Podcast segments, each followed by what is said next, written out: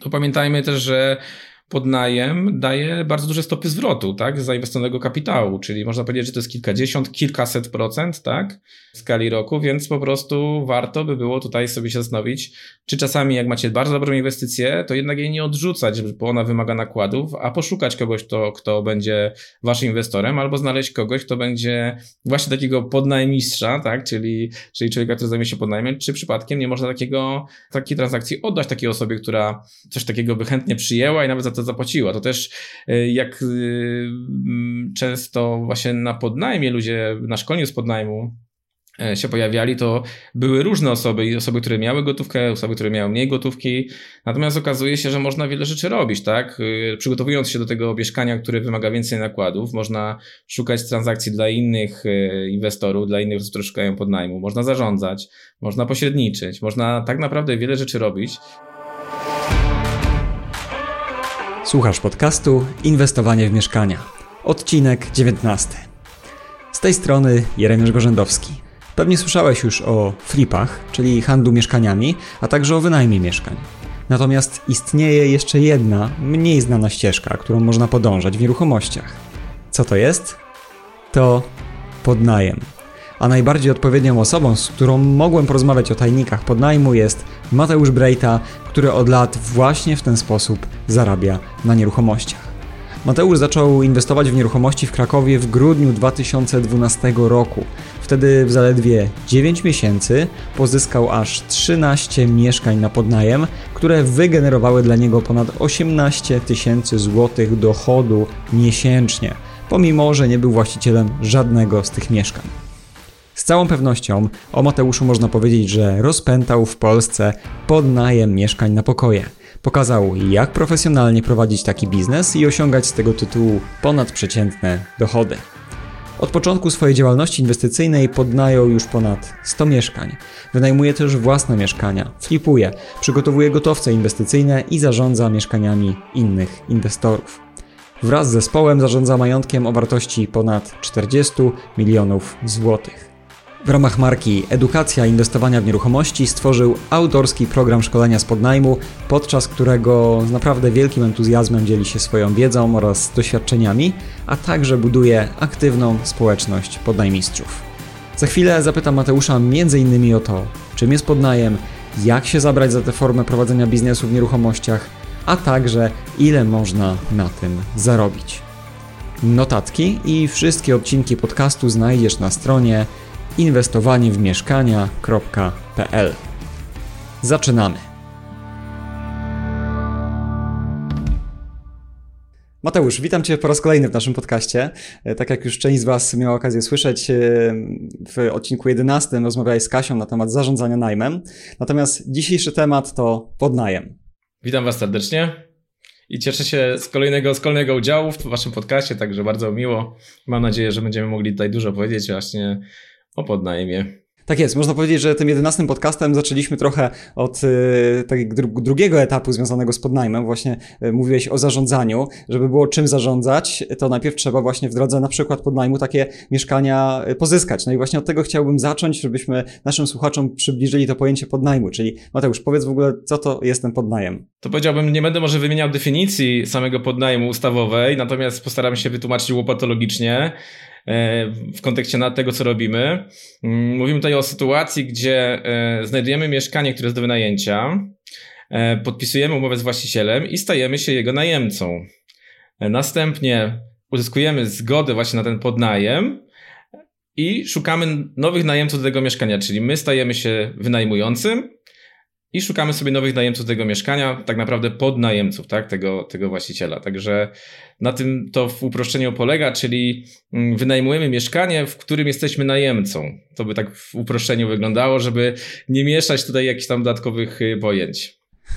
Okej. Okay. No dobra, to tak jakbyśmy mieli sobie stworzyć taki e, jeszcze bardziej szczegółowy obrazek podnajmu, bo teraz powiedziałbym, że mamy taki całkowity duży obraz, ale to z czym się spotykam, jak komuś właśnie mówię o podnajmie, czy, czy ktoś się pierwszy raz dowiaduje, to na początku jest ok, wygląda fajnie, a zaraz potem pojawia się takie pytanie, ale chwilę, ale po co ktoś miałby w ogóle pozwalać nam dalej to mieszkanie wynajmować? Żebyśmy co, na tym zarabiali, to jakby jak to możliwe, żeby ktoś chciał nam dać takie mieszkanie w podnajem? Po co? jest to dość częsta obawa osób, które w ogóle słyszą o podnajmie, czy myślą o podnajmie, natomiast y, wiele, wielu z nas, ja też y, z czasów studenckich, myślę, pamiętamy podnajem, E, jak szliśmy na studia, może nie wszyscy e, mieszkali w mieszkaniach wynajmowanych, ale już wtedy można powiedzieć, że ten podnajem się pojawiał w, u mnie, tak, gdzie szukałem sobie kolegów, którzy, którzy będą ze mną mieszkać, żeby sobie opłacić mieszkanie, więc ten podnajem powiedziałbym, że mm, w takim profesjonalnym znaczeniu jeszcze może nam ciężko jest sobie wyobrazić, natomiast, natomiast to się dzieje cały czas i robimy to e, od, od wielu, wielu lat. Natomiast tak jak powiedziałeś, jest ta pewna obawa, że mm, właściciel, do którego przyjdziemy, dlaczego on miałby nam w ogóle wynająć swoje mieszkanie, po co, e, szczególnie, że będziemy na tym zarabiać, tak? Mówi się o tej mentalności naszej polskiej, że e, taki jesteśmy troszkę e, psy ogrodnika, chociaż ja tak nie uważam. Uważam, że to się bardzo zmieniło, jesteśmy bardzo otwarci I, I rozumiemy już, e, żeby zarobić, e, musimy dać zarobić innym. To się, to się bardzo zmienia. Natomiast ta, ta obiekcja się pojawia. Ja też myślałem na początku, jak zaczynałem podnajem, że to będzie ta największa trudność, czyli wytłumaczenie właścicielowi, dlaczego akurat mnie miałbym wynająć mieszkanie, a nie zrobić tego samodzielnie. Natomiast jak się okazuje, e, wiele osób postrzega ten najem jako coś trudnego, bo on wcale nie jest prosty, jak wszyscy wiemy, tak? E, wszyscy słyszymy o różnych problemach z najemcami, studentami, którzy niszczą mieszkania, imprezują, e, piją, palą, niszczą i tak dalej. Mm, więc często takie problemy właścicieli mieszkań czy osoby, które wynajmują mieszkania przytłacza, tak? Sama taka jedna sytuacja potrafi zniechęcić bardzo często właściciela do dalszego wynajmu. No i to tutaj jest, pojawia się właśnie miejsce dla nas, czyli dla osób, które mm, mogą to zrobić profesjonalnie, wyręczyć nas, tak. Ja to zawsze podaję przykład taki y, z moim tatą, y, który jest elektrykiem, a, a z drugiej strony potrafi wszystko zrobić na tej sadzie, tak? I takie kiedyś była mentalność, że każdy w domu wszystko robił. Był elektrykiem, był y, hydraulikiem, był jakąś tam kolejną osobą. Natomiast to nie jest droga do takiej finansowe, finansowego zadowolenia, tak? Często poświęcamy swój czas na to, żeby robić rzeczy, których nie potrafimy, no to mogę powiedzieć, dzisiaj rano y, z, po raz kolejny mierzyłem się z moją instalacją w domu, internetu, rolet i tak dalej, i tak dalej. I mówię, no nie, no po co ja w ogóle to dotykam? No i wezwałem, już napisałem do jakiegoś fachowca, żeby przyjechał, bo mówię, no to bez sensu ten czas tracić bo wolę w tym czasie znaleźć jakieś mieszkanie na podnajem, tak? Więc, więc to po prostu nie ma sensu. Więc właściciele też dochodzą do takich wniosków, że często e, te mieszkania są dla nich, bardzo często są dla nich udręką, e, co dla mnie też było zaskoczeniem na początku, jak zaczynałem podnajem, że e, okazało się, że właściciele dochodzą do wniosków, że faktycznie warto oddać takie mieszkanie takiej osobie jak ja, która się tym zaopiekuje, która będzie z tymi najemcami rozmawiać, te problemy rozwiązywać, no i w ten sposób faktycznie dzięki temu też podzielić się tym wynagrodzeniem, które od tych najemców przyjdzie. Mhm. No tak, faktycznie. Zmiana takiego myślenia z poziomu powiedzmy A, gdzie myślimy sobie, przychodzimy podnajmować, żeby zarabiać na właścicielu, a zmieniamy to na zupełnie inną perspektywę pod tytułem przychodzimy, żeby zdjąć ciężar z tego właściciela mieszkania, tak? I to wręcz można byłoby jeszcze iść dalej, to ten właściciel wręcz jeszcze powinien nam zapłacić za to, że zdejmujemy mu ten ciężar, tak? Oczywiście mówię trochę z przekorą, no bo y, przy tradycyjnym zarządzaniu to tak jest, tak? Że ten właściciel płaci firmie zarządzającej po prostu za zarządzanie, ale no wiadomo, że też potem efekt finansowy jest trochę inny dla takiego właściciela. Mhm, tak, jeszcze tutaj bym powiedział, że tak jest trochę, że jednak ściągamy. Nawet powiedziałbym, że przy podnajmie bardzo często ci ludzie, którzy już faktycznie na przykład ja mieszkania im obsługuję, mhm. oni jeżeli przychodzą z kolejnymi mieszkaniami, no to już zgadzają się na wiele rzeczy. Te mieszkania są, to też y, było dużym zaskoczeniem, że właściciele bardzo często też przygotowują te mieszkania do podnajmu po to, żeby właśnie nam oddać, tak? Bo wstydzą się, bo wiedzą, że tak się to nie wynajmie, tak? I za własne pieniądze remontują, żeby potem, żebyśmy my potem tym zarządzali. Okej, okay, czyli y, nie płacą w tym sensie, że co miesiąc płacą opłatę za zarządzanie, bo to jest podnajem, ale płacą w tym sensie, że wydają niemałą kwotę, bo czasami pewnie kilkanaście czy kilkadziesiąt tysięcy na start, żeby to mieszkanie przygotować i oddać właśnie na przykład Dokładnie. tobie, y, żebyś tym mieszkaniem dalej zarządzał przez podnajem. Tak to wygląda. Dokładnie tak. A jak często udaje się wynegocjować, czy jak często to się zdarza, że właściciele płacą rzeczywiście na start? Inwestują w to mieszkanie. Hmm, czy bym powiedział, że często to nie jest może mm, najczęstsza sytuacja, że właściciel płaci za mieszkanie, znaczy płaci za to przygotowanie mieszkania. Natomiast bardzo często sytuacją jest taką, że faktycznie my gdzieś inwestujemy w to mieszkanie, natomiast właściciele nie mają problemu z, ze zgodą na to, aby to, to, te koszty rozliczyć, czy też w czynszu, czy też y, poprzez y, opóźnienie tej opłaty za wynajem, tak? Czyli na przykład, nie wiem, zdarzało się, że mieliśmy 12 miesięcy y, bez opłat, zdarzało się, że mieliśmy 6 lat niższą opłatę, tak? No bardzo dużo takich zabiegów y, było robionych, także właściciele nie mają problemu mm, w tym kontekście, żeby te pieniądze gdzieś rozliczyć. Natomiast, tak jak powiedziałeś, samo inwestowanie w mieszkania zdarzyło mi się wiele razy, natomiast to powiedziałbym, że jednak to jest rzadszą sytuacją, że ktoś wyciągnie własną gotówkę tak fizycznie. Bardziej to jest na zasadzie rozliczeń.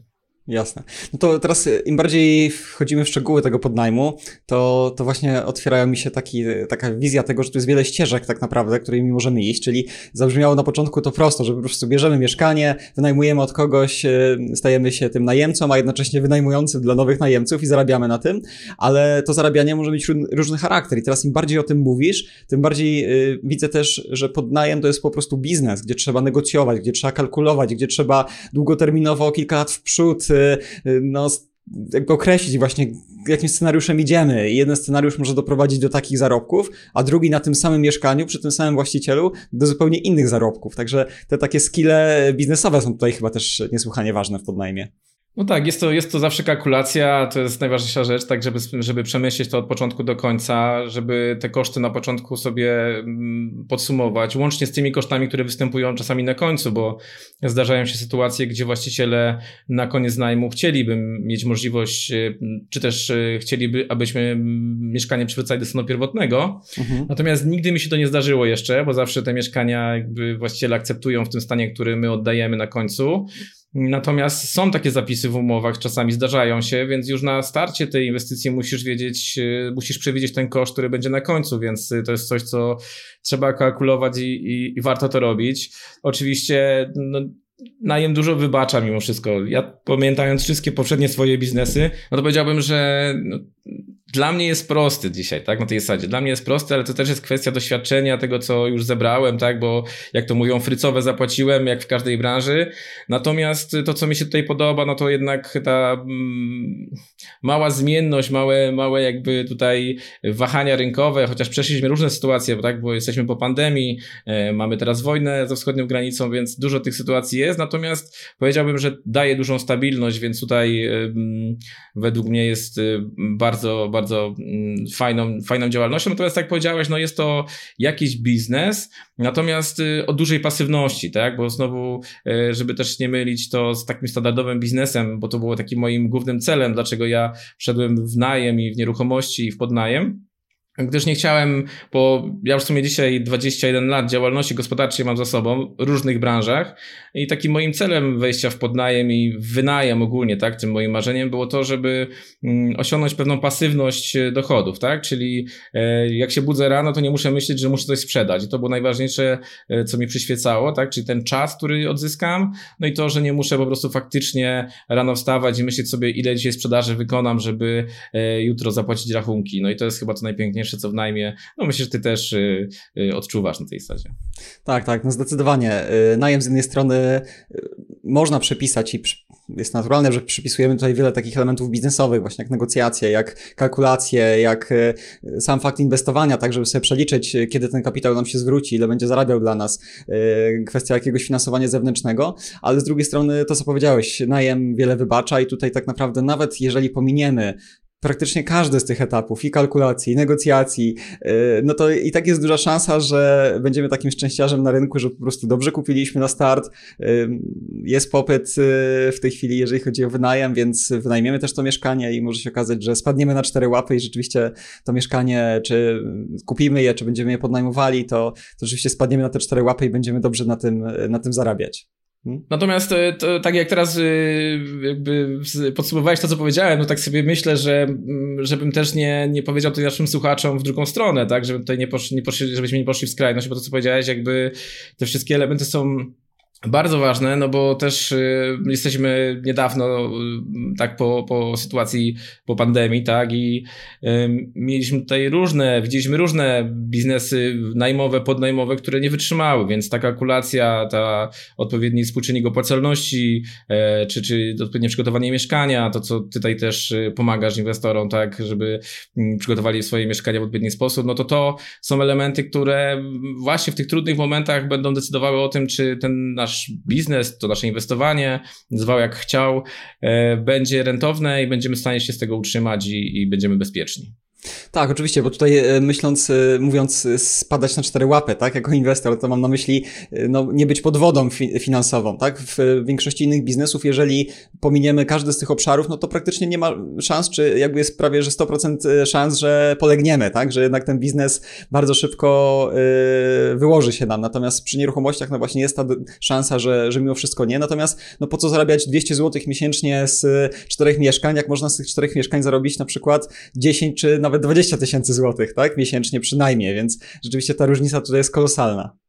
Ja to się śmieję, że ta nazwa nie, nie wzięła się z niczego, e, nieruchomości, bo znowu wracając do poprzednich biznesów, e, mam wrażenie, że są o wiele wolniejsze, tak? Czyli są takie naprawdę e, wolne, że ja mogę się zastanowić nad pewnymi ruchami w większości przypadków, bo oczywiście te sytuacje, które mieliśmy ostatnio, znowu będę powtarzał, wymagały mm, jakby aktywnego, aktywnego działania szybkiego, natomiast w większości przypadków on wyba wiele wybacza i, i da się zastanowić, da się dopytać pewnych rzeczy, Natomiast jak wspominam sobie czasy, które gdzieś tam na przykład czasy moje telefonów komórkowych, to mm, jak kupowałem towar jednego tygodnia, no to wiedziałem, że do przyszłego tygodnia, jeżeli go nie sprzedam, to już będę tracił, tak? Także to było bardzo szybkie i ja wiedziałem, że to musi pójść szybko, muszę to sprawnie sprzedać, sprawnie upłynnić, bo w kolejnym tygodniu będę już na minusie. Mhm.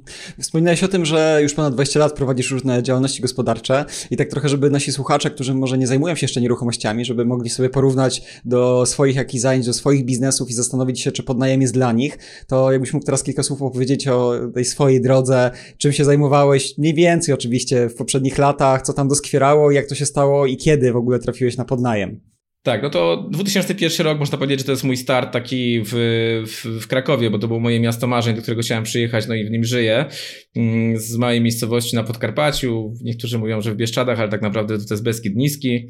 E, w każdym bądź razie to był, to był ten czas, gdzie przyjechałem i ja zawsze gdzieś tam w szkole średniej jakieś tam tutaj jakieś płyty, coś tam coś handlowałem, tu jakieś ubrania i tak dalej, więc różne rzeczy gdzieś tam mi do głowy przychodziły. No zawsze miałem chęć mieć swoje pieniądze więcej niż to, co dostawałem od rodziców więc, więc gdzieś tam ta żyłka taka handlowa zawsze we mnie była.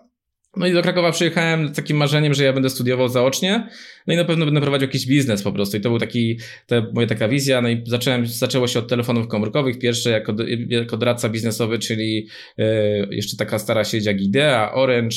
E, w międzyczasie był też T-Mobile, także, także te wszystkie sieci gdzieś przychodziłem. Natomiast w pewnym momencie otworzyłem sklepy z telefonami komórkowymi, no i to z tym się głównie trudniłem. I to była taka branża, której byłem 10 lat. E, w międzyczasie, jak byłem w tych telefonach, no, otwierałem różne inne biznesy, miałem sklepy z tanią odzieżą, e, miałem firmę przeprowadzkową, miałem taką firmę nawet tutaj trochę zbieżności z nieruchomościami, taki, taki serwis, bo stwierdziłem, że bardzo dobrze się dogaduję z ludźmi, tak relacyjnie, dobrze mi to wychodzi i stwierdziłem, że będę łączył firmy budowlane, firmy remontowe z, z ludźmi, którzy chcą robić remonty i otworzyłem taki, taką, taki serwis lepsze wnętrze.pl i tam starałem się jakby mm, być takim, e, jak to powiedzieć, nie wiem, pośrednikiem, takim mediatorem między firmą remontową a człowiekiem, który chce wyremontować mieszkanie. To była moja taka rzecz, którą się zacząłem trudnić. No i to po telefonach, po tych wszystkich biznesach e, były ostatnie, to były samochody używane.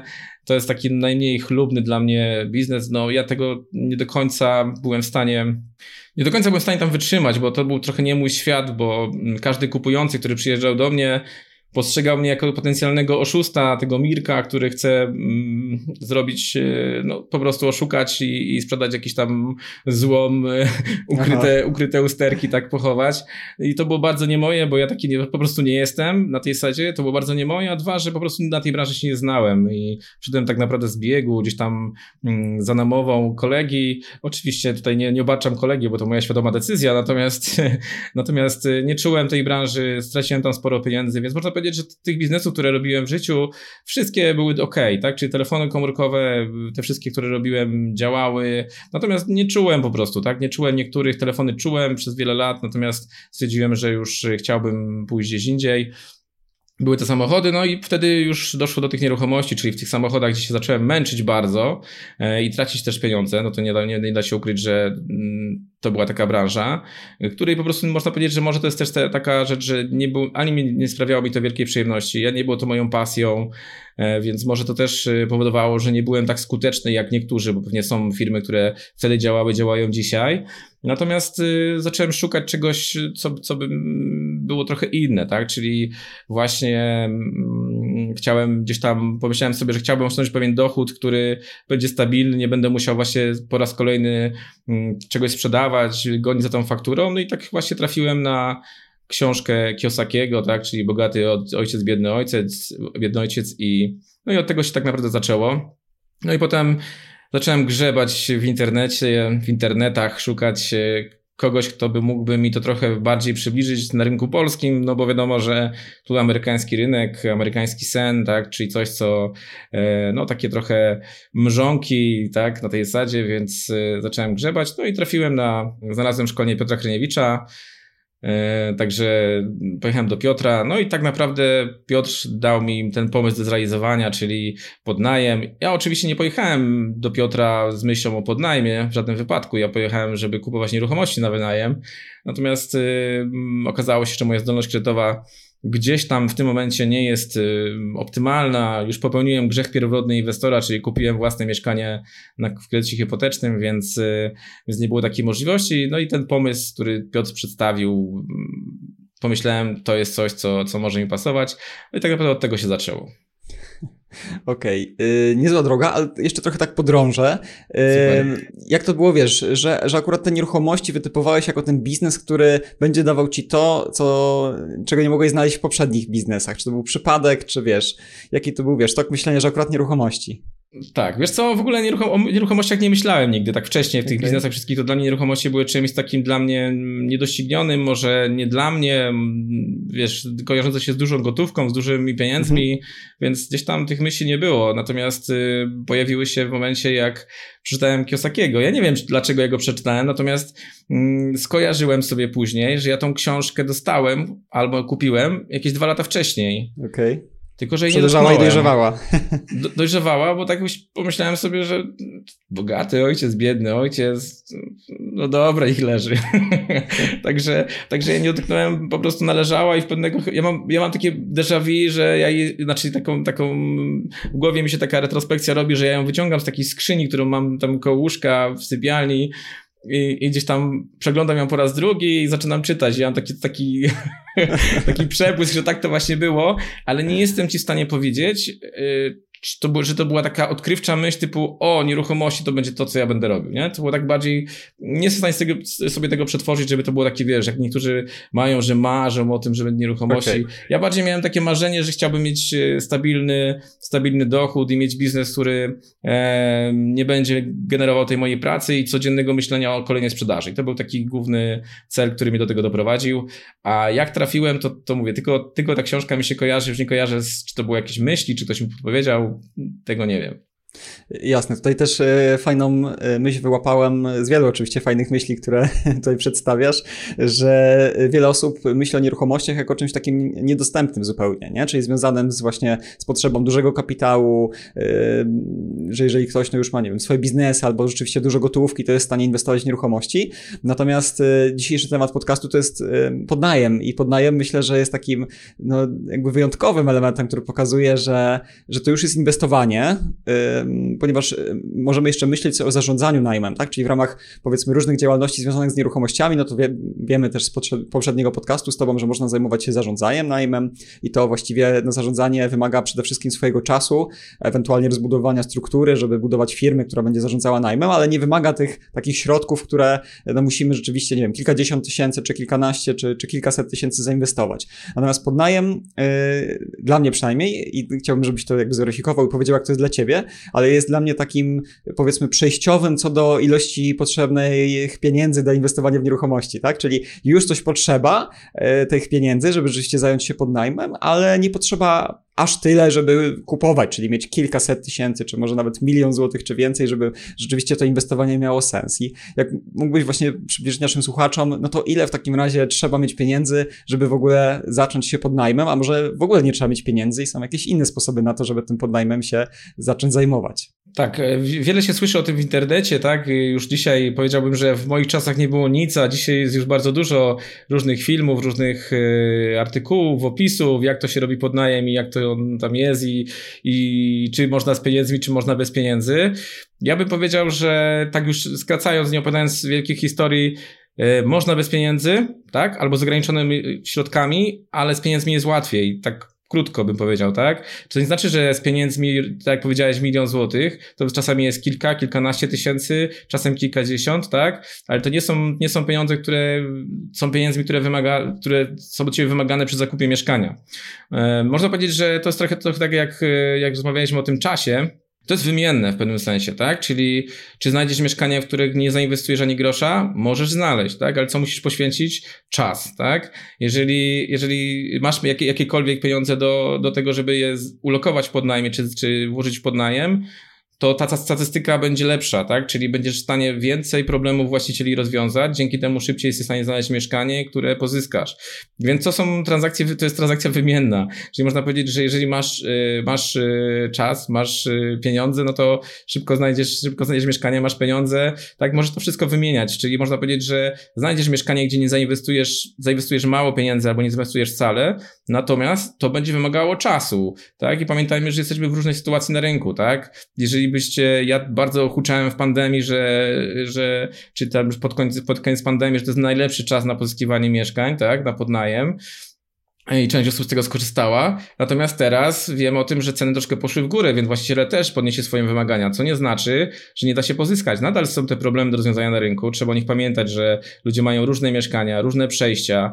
E, jeden, jedna osoba ma mieszkanie, które jest niewyremontowane od dawna i nie może tego wynająć, albo albo po prostu nie umie się tym zajmować, tak? Bardzo często ludzie, którzy mi odmówili podnajmu w pierwszych, w pierwszym momencie, jak u nich byłem, e, pojawiali się u mnie za kilka miesięcy, czy też ja się do nich odzywałem, ponieważ e, okazało się, że pojawił się jakiś problem, tak? Najemcy zniszczyli mieszkanie, najemcy e, uciekli, nie zapłacili i tak dalej, więc to się gdzieś tam wszystko przewija, więc da się, tak? Jeszcze skracając, już mogę opowiadać i opowiadać.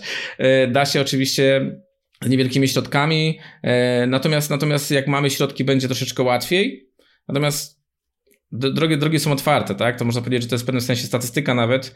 Czasami ja tak się śmieję. Natomiast y, to zawsze jest tak, że jak mamy pieniądze, pieniądze, pieniądze, jak mamy pieniądze, to ta statystyka będzie dla nas troszkę bardziej łaskawa. Jak mamy wiedzę i się czegoś nauczymy i, i odrobimy trochę lekcji, jak ten podnajem robić, to tym bardziej będzie, będziemy szybciej to robić. Tak? Czyli są czynniki, można powiedzieć, wiedza, pieniądze, czas, który posiadamy, są to czynniki, które będą determinować to, w jaki sposób, jak szybko my te mieszkania pozyskamy i na jakie rentowności, jak bezpieczne, na jak długie umowy, także to będzie miało potem całościowo znaczenie.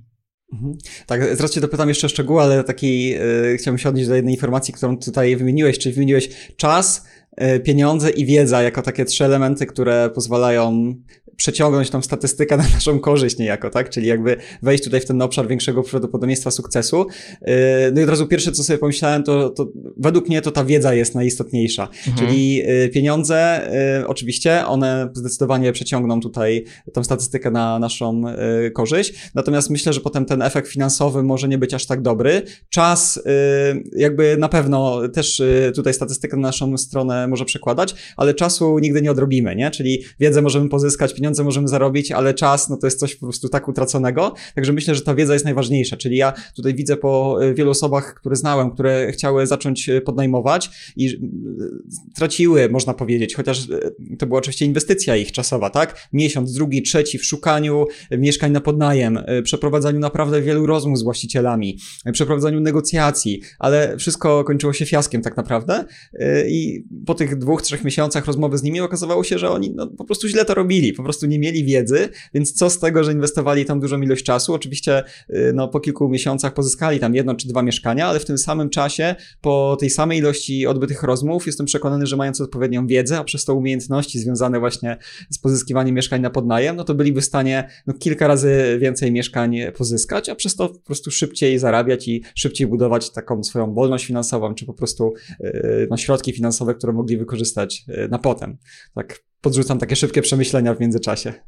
Tak, powiedziałbym jeszcze y, w tym kontekście, że mm, to, jest też problem drugi, bo jak często dostaję pytanie, to jest pytanie, które mm, się pojawia w mailach, w, na spotkaniach różnych, y, jest pytanie, jak zacząć, tak? Bardzo często, czyli jak zacząć podnajmować, jak mam zacząć robić podnajem. No i powiedziałbym, że dla mnie taką najprostszą odpowiedzią zawsze było zacznij odwiedzać mieszkanie, zacznij rozmawiać z właścicielami, zacznij pozyskiwać, zacznij wynajmować. Natomiast y, problem, który ja gdzieś tam po czasie już zaobserwowałem, jest taki, to co trochę wspomniałeś, że osoby, które zaczynają, zaczynają z biegu, bardzo często szybko się zniechęcają. Bo to jest tak, jak e, znowu statystyka która wchodzi, wchodzi trochę w grę. Jak słyszymy kilkanaście razy, kilkadziesiąt razy odmowę na tej sadzie, tak? Czyli ktoś nam nie chce wynająć swojego mieszkania, no to zaczynamy kwestionować to, co tam Brejta opowiada, tak? Czy, czy też co, co wyczytałem w internecie, więc zaczynam mówić, no to nie dla mnie, to nie jest moje miasto, to nie jest takie miasto, Kraków jest inny, to wszystkie informacje to było kiedyś, tak? Czyli kiedyś można było, dzisiaj już nie, bo dzisiaj są drogie mieszkania. Czyli znajdziemy sobie szybkie, szybkie wymówki, szybkie wytłumaczenia, dlaczego to akurat w moim przypadku nie będzie działało. No bo cóż mamy zrobić? Jeżeli nam nie wychodzi, no to zaczynamy sobie to przetwarzać, że może jednak, może jednak ja powinienem flipować, a może jednak powinienem zarządzać, a może w ogóle zajmę się tym, co robię, bo, bo to mi lepiej wychodzi i to mm, no, inwestowanie w nieruchomości jest przereklamowane po prostu tak na tej zasadzie. Po co to robić? Mhm, tak, tak, dokładnie tak, tak właśnie jest, że te przekonania dość szybko potrafimy sobie wyrobić. Yy, no i w zależności od tego, pewnie jaką mamy motywację, jakie mamy doświadczenia wcześniejsze, no to kończymy wcześniej albo, albo ciśniemy dalej. Yy, natomiast no tutaj bycie w też społeczności osób, które pokazują cały czas, że, że można, że bez względu na czas nowe mieszkania są pozyskiwane, to myślę, że jest taka y, no, jedna z największych wartości, y, która właśnie można nam pokazać, że to cały czas się dzieje, to nie są tylko opowiastki gdzieś tam kapitana Misia sprzed 10 lat, tylko, tylko rzeczywiście cały czas te kolejne mieszkania można pozyskiwać, trochę y, na innych warunkach, natomiast cały czas z tym samym celem, żeby po prostu dobrze na nich zarabiać. Tak, cały czas są i nawet ja w tym momencie y, mam y, świeżo teraz pozyskane y, trzy mieszkania, które przygotowujemy do najmu. Teraz kolejne dwa pozyskaliśmy, kolejne cztery negocjujemy. Jesteśmy bardzo blisko zakończenia. Także, także cały czas się dzieje. dzieje. Dzieje się. No dobra, to trochę tak o tych liczbach yy, rozmawiając, bo zacząłeś tutaj mówić, yy, tyle mieszkań właśnie tutaj negocjujecie, tyle kończycie i tak dalej. Yy, wracając jeszcze do tych liczb, bo obiecałem tutaj naszym słuchaczom, że to zapytam. tam powiedzmy minimalna kwota, jaką potrzeba mieć, żeby w ogóle myśleć o inwestowaniu w podnajem i maksymalna. Może na twoim przykładzie, jak możesz się podzielić, tak jak kojarzysz mniej więcej, to, to, to ile kosztowało najmniej jakieś mieszkanie, żeby w nie zainwestować, a, a najwięcej? Mniej więcej oczywiście, no bo... Najmniej to zero. Tak, okay. tak jak mówiliśmy, najmniej to zero, czyli są sytuacje, gdzie faktycznie nie, tych pieniędzy w ogóle nie włożyłem, a wręcz e, dostałem jeszcze te bonusy od właściciela czy od właścicielki, e, które, które, e, którzy przygotowali mieszkanie. To też, żeby uświadomić osobom, które będą słuchać, że to nie jest tak, że bo czasami takie opinie się pojawiają, że my, my szukamy naiwnych ludzi na tej zasadzie, tak? Czy czasami szukamy babci, która nie zna się na niczym i ona po prostu gdzieś tam tego, no gdzieś tam, nie wiem, czy zmanipulujemy ją, tak, czy coś takiego. To nie jest tak. Tak naprawdę ktoś, kto potrafi liczyć, potrafi, nie wiem, docenić na przykład, y, czy też y, wykalkulować sobie, czy co, co on robi w życiu, tak? Czyli jeżeli mamy kogoś, kto jest na przykład prawnikiem i on wie, ile zarabia na godzinę, no to dla niego sytuacja, jeżeli nie chce się zajmować mieszkaniem, przygotowanie tego mieszkania dla nas i nam oddania tego mieszkania w podnajem, on sobie potrafi to policzyć, żeby, żeby to się dla niego opłacało. To nie są ludzie, którzy są naiwni, więc to nie jest tak, że remontowali, że mieszkania remontowali mi tylko ci jacyś, nie wiem, naiwni, głupi, jakby to, nie chcę tak brzydko mówić nawet, bo to mm, ciężko, ciężko w ogóle wymawiać, natomiast, natomiast to są ludzie świadomi, którzy potrafią liczyć, którzy, którzy też doceniają swój czas, który tam gdzieś tam na różne rzeczy poświęcają. Mm, taki przykład jednych, jedne, jednego z mieszkań, no to mieliśmy na przykład wynajęte e, trzy mieszkania w jednej kamienicy, od panów, którzy są architektami, tak, mają kilka kamienic, którzy mają, mm, remontują, przygotowują, znają się na tym bardzo dobrze, wynajmują. No jak dowiedzieli się, że my akurat taką działalność świadczymy, tak, czy ta, taką, taki, taki zakres robimy, no to porozumieliśmy się z nimi, ustaliliśmy warunki umowy na, na 5 lat, ustaliliśmy zakres remontowy, jaki macie przygotowany i po trzech miesiącach dotrzymaliśmy, otrzymaliśmy klucze do trzech przygotowanych totalnie mieszkań ze wszystkim. Nawet y, powiedziałbym, że o wiele ładniej niż my przygotowujemy w tamtych, tamtych latach, tak? No wtedy wiadomo, że to tak, były tak, lata tak. jakieś tam 2014. Mm, akurat ten przypadek, o którym mówię, e, no to też jakby nie jest, nie, nie, dla nich to było oczywista kalkulacja, nie wiedzieli, wiadomo, że muszą poświęcić sporo czasu na takie zarządzanie, na takie rzeczy, więc stwierdzili, że oddanie nam i mm, zapewnienie sobie gwarancji, bo to też jest kwestia tej gwarancji czynszu, którym daje podnajem, o czym, czego nie daje zarządzanie standardowe, tak? Czyli tutaj płacimy właścicielowi niezależnie od tego, czy najemcy są, czy ich nie ma. E, to kalkulacja tego mm, gdzieś tam okazywała się lepsza na tej zasadzie, tak? Żeby jednak to zdelegować, żeby jednak to oddać, żeby zapewnić tą gwarancję. To też nie wiem, czy ty masz takie mm, spostrzeżenia, czy nie, bo ja sporo, ty też na pewno współpracujesz z wieloma inwestorami, i powiedziałbym, że to też widać przy inwestorach y, takie, takie myślenie. Czyli można powiedzieć, że ten mały inwestor, który ma niewielką gotówkę do zainwestowania, on będzie chciał jak największą to stopę zwrotu wyciągnąć, tak, nie wiem, x procent chciałby dostać, natomiast y, on będzie inwestował na krótki termin, tak. Natomiast ci najbardziej świadomi inwestorzy, ci, którzy wiedzą, co się dzieje z pieniądzem, jak on nie pracuje, to oni zaakceptują nawet niższy procent, ale żeby pracował ciągle. I trochę jest tak też z osobami, które czasami nam te mieszkania przygotowują, czyli oni mają świadomość tego, że w długim terminie troszkę mniejszą łyżeczką lepiej się najedzą. Tak, tak, zdecydowanie tak jest i rzeczywiście, tak jak sobie myślę o różnych nakładach właśnie podnajmowych czy inwestycyjnych, yy, u nas to, to to też bardzo często tak się zdarza, że właśnie ten inwestor, który ma, wiadomo, że ma wiele mieszkań, ma czasami wiele budynków, on jest w stanie tak naprawdę dać więcej od siebie, on to traktuje jako inwestycje, inwestycje w spokój i w to, że nawet te jego nakłady dodatkowe będą pracowały, tak? Więc przelicza sobie jakąś tam stopę zwrotu właśnie z tych nakładów. Natomiast osoby, które gdzieś no, mają jedno po prostu mieszkanie y, kupione, uciłane, mówiąc tak przysłowiowo, yy, i, to są, to jest cały jakiś majątek życia, no to, to często jest dużo trudniej.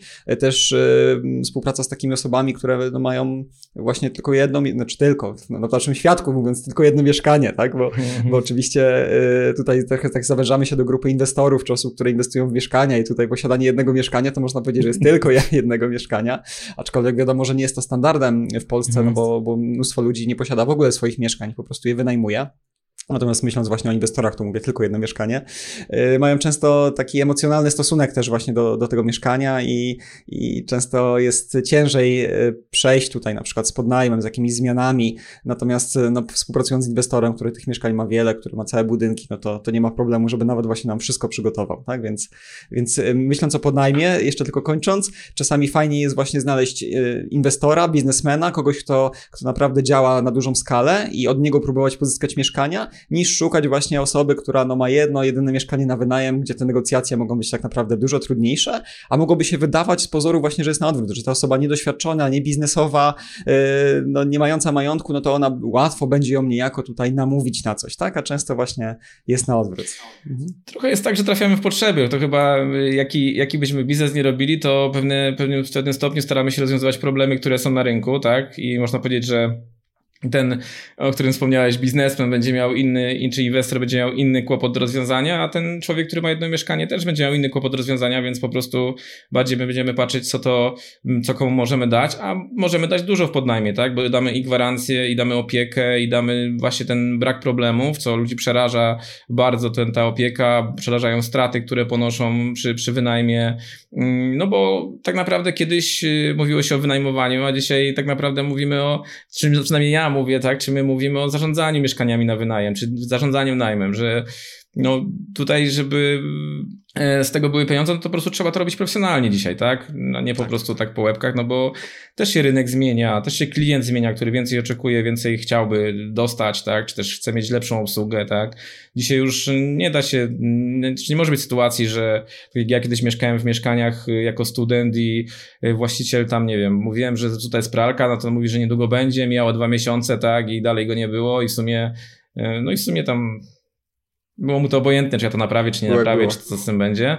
Natomiast dzisiaj już te czasy minęły, tak, i ludzie chcą gdzieś tam funkcjonować normalnie. No i dobrze, tak. No i też chodzi o to, żeby ten rynek się rozwijał, żeby jak każdym, na każdym rynku jest się cywilizuje, się on usprawnia, ulepsza, gdzieś tam ewoluuje, no i standardy są jakie są. Także podnosimy standardy i działamy. I działamy. No dobra, mówię, że najmniejsza kwota to 0 zł, jaką zainwestowałeś w mieszkanie na podnajem, a w takim razie największa, mniej więcej w jakich granicach? Ile trzeba, taką kwotą można się liczyć nawet? Mówiąc o pojedynczym mieszkaniu, nie? Tak, największa powiedziałbym chyba do dzisiaj to jest bodajże 85 tysięcy, które włożyłem w jedno mieszkanie. E, przy umowie 10-letniej, natomiast no, to się Metraż? opłacało. Jaki metraż mieszkania? E, około 110-115 metrów tam było bodajże.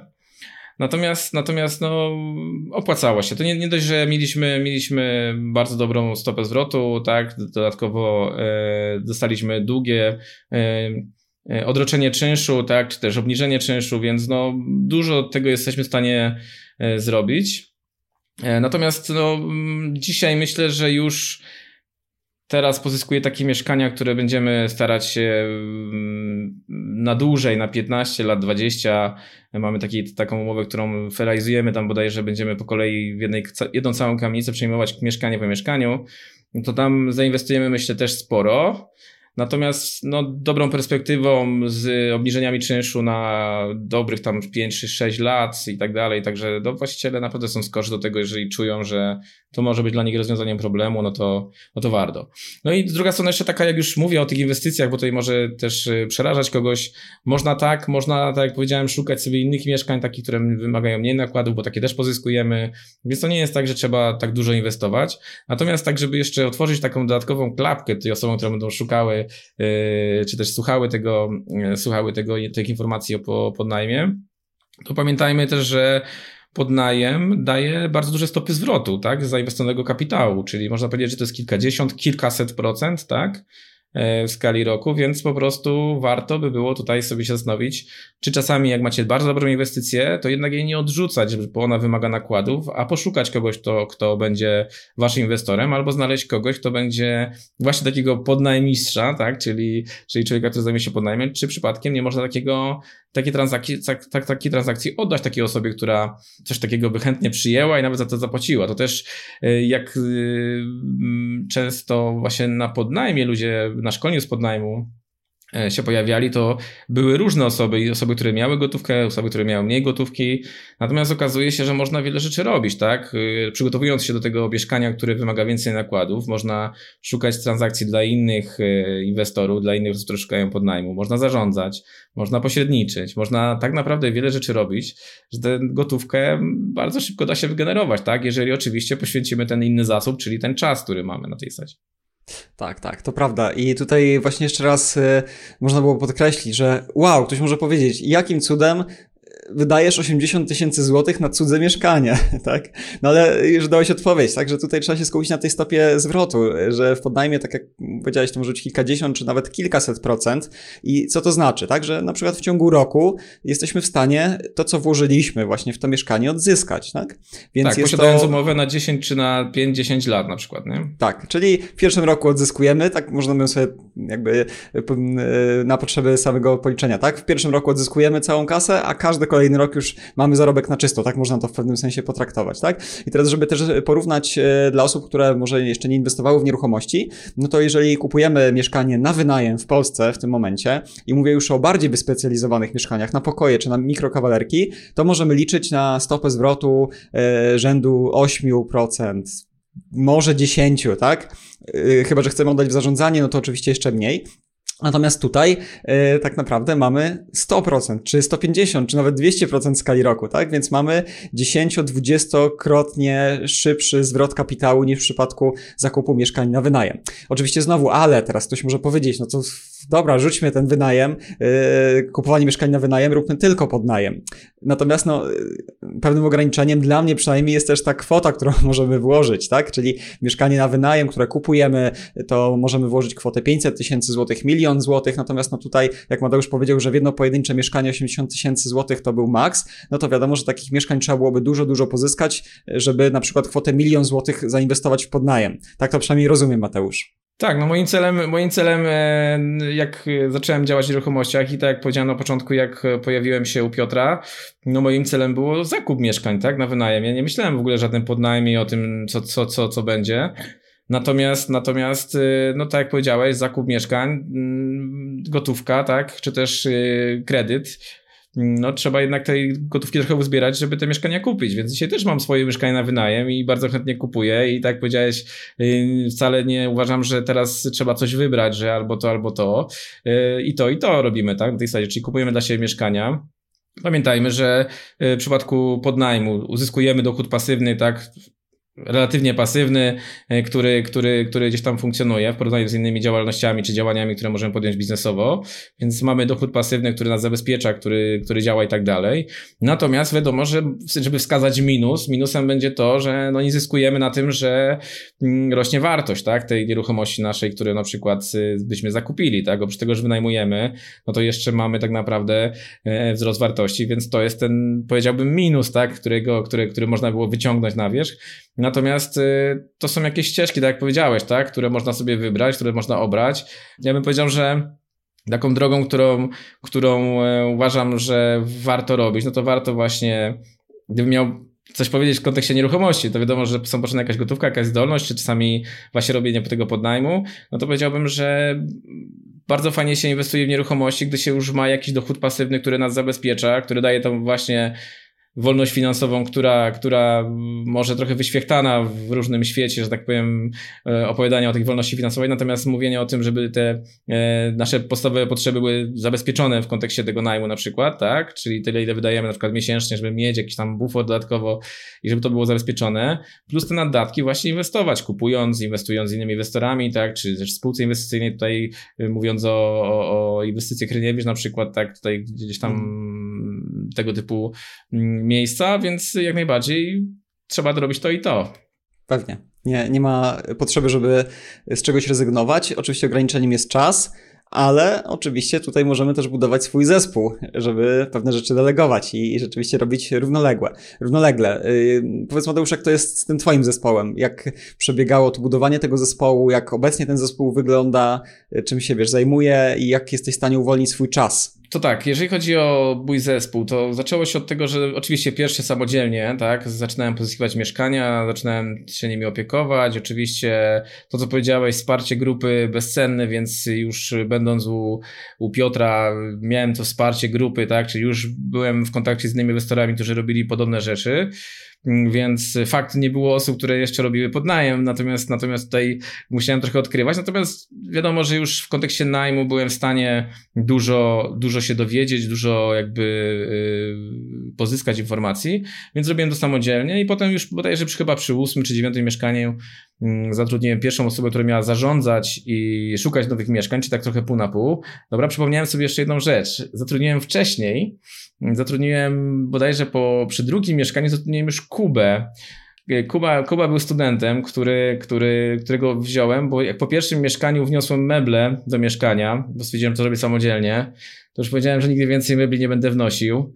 No i Kuba mi pomagał, tak? Czyli Kuba był przy drugim mieszkaniu, to był taki człowiek, który był studentem, miał takie zdolności, złota rączka trochę. No i Kuba e, robił właśnie takie rzeczy typu, jakieś składał meble, jakieś takie rzeczy, ale to był taki, powiedzmy, można powiedzieć, że w pewnym sensie taki podwykonawca, który działał w sprawach technicznych, natomiast taką osobę do zarządzania, do pozyskiwania mieszkań, no to przy ósmym mieszkaniu mniej więcej e, pozyskałem. No i potem się rozwijało, pojawiały się kolejne osoby, już potem te kompetencje były podzielone, czyli inna osoba do pozyskiwania mieszkań, inna osoba do opiekowania się mieszkaniami. E, potem trochę to porozdzielałem znowu na kompetencje, czyli pojawiła się osoba, która miała zajmować się finansami, windykacją, potem kolejna osoba do zarządzania, jak ten, ta skala się zwiększała. E, cały czas u mnie praktycznie była jakaś osoba do pozyskiwania nowych inwestycji. Natomiast y, w pewnym momencie nie było to już tak bardzo agresywne jak na początku, czyli powiedziałbym, że dużo też się dzieje z poleceń e, które, które przychodzą. Więc na dzień dzisiejszy można powiedzieć, że mamy trzy osoby, które mm, działają, opiekują się mieszkaniami, jedną osobę od finansów, jest y, jedna osoba, która szuka mieszkań do zakupu, do, do podnajmu również. E, no i jestem ja i Żaneta, którzy w pewnym sensie zarządzają tym. To i tyle. A za mnie się śmieją, że, że ja to siedzę tylko sobie i ten, i tabelki oglądam i, i nic więcej, tak? I czasem rzucę dobrą radą. Okay, czyli operacyjnie rzeczywiście możesz powiedzieć, że jest to dochód pasywny, natomiast głową, mentalnie, pewnie też dlatego bardziej, bo chcesz niż musisz, uczestniczysz w tym procesie. Tak, tak, tak. Y, to już powiedziałbym, że trochę tak jest, że y, już znając swoje mm, mocne i słabe strony, albo mocne i słabsze strony, bo też wiadomo, że y, to nie jest tak, że jak człowiek, jak to nieraz się mówi, jak ktoś ma jakąś jak ktoś w cudzysłowie powiedział, słabszą stronę, to on takich rzeczy nie zrobi. Zrobisz oczywiście, że zrobisz. Jak będziesz zmuszony, czy będziesz potrzebował pewne rzeczy zrobić, to je zrobisz, tak?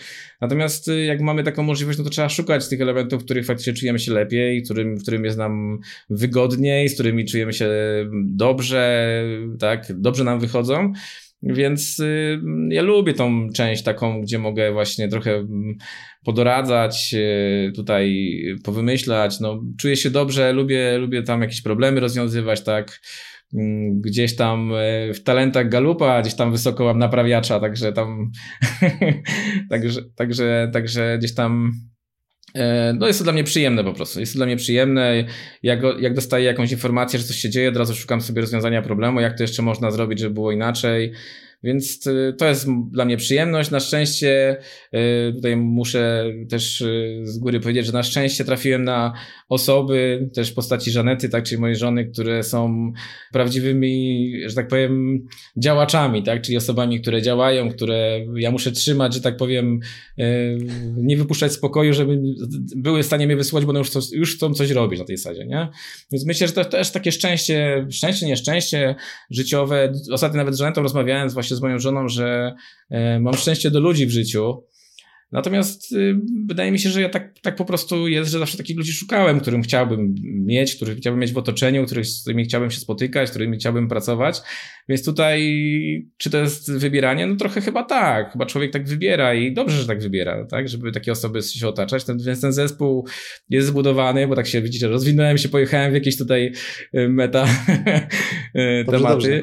Więc tak, zespół zbudowany, działa, tak? Można powiedzieć, że dzisiaj wyzwaniem moim nie jest to, żeby działać w nieruchomościach, tylko bardziej tutaj ten zespół, żeby on był sprawny, żeby byli zadowoleni, żeby pracowali, żeby działali, żeby mieli z tego satysfakcję i, i to dzisiaj chyba tak jest takim głównym, um, powiedział, zajęciem naszym. Mhm. Czyli teraz już jest zespół y, tych osób, trochę, trochę rzeczywiście jest, żeby y, te mieszkania wszystkie y, zaopiekować się nimi, zarządzać.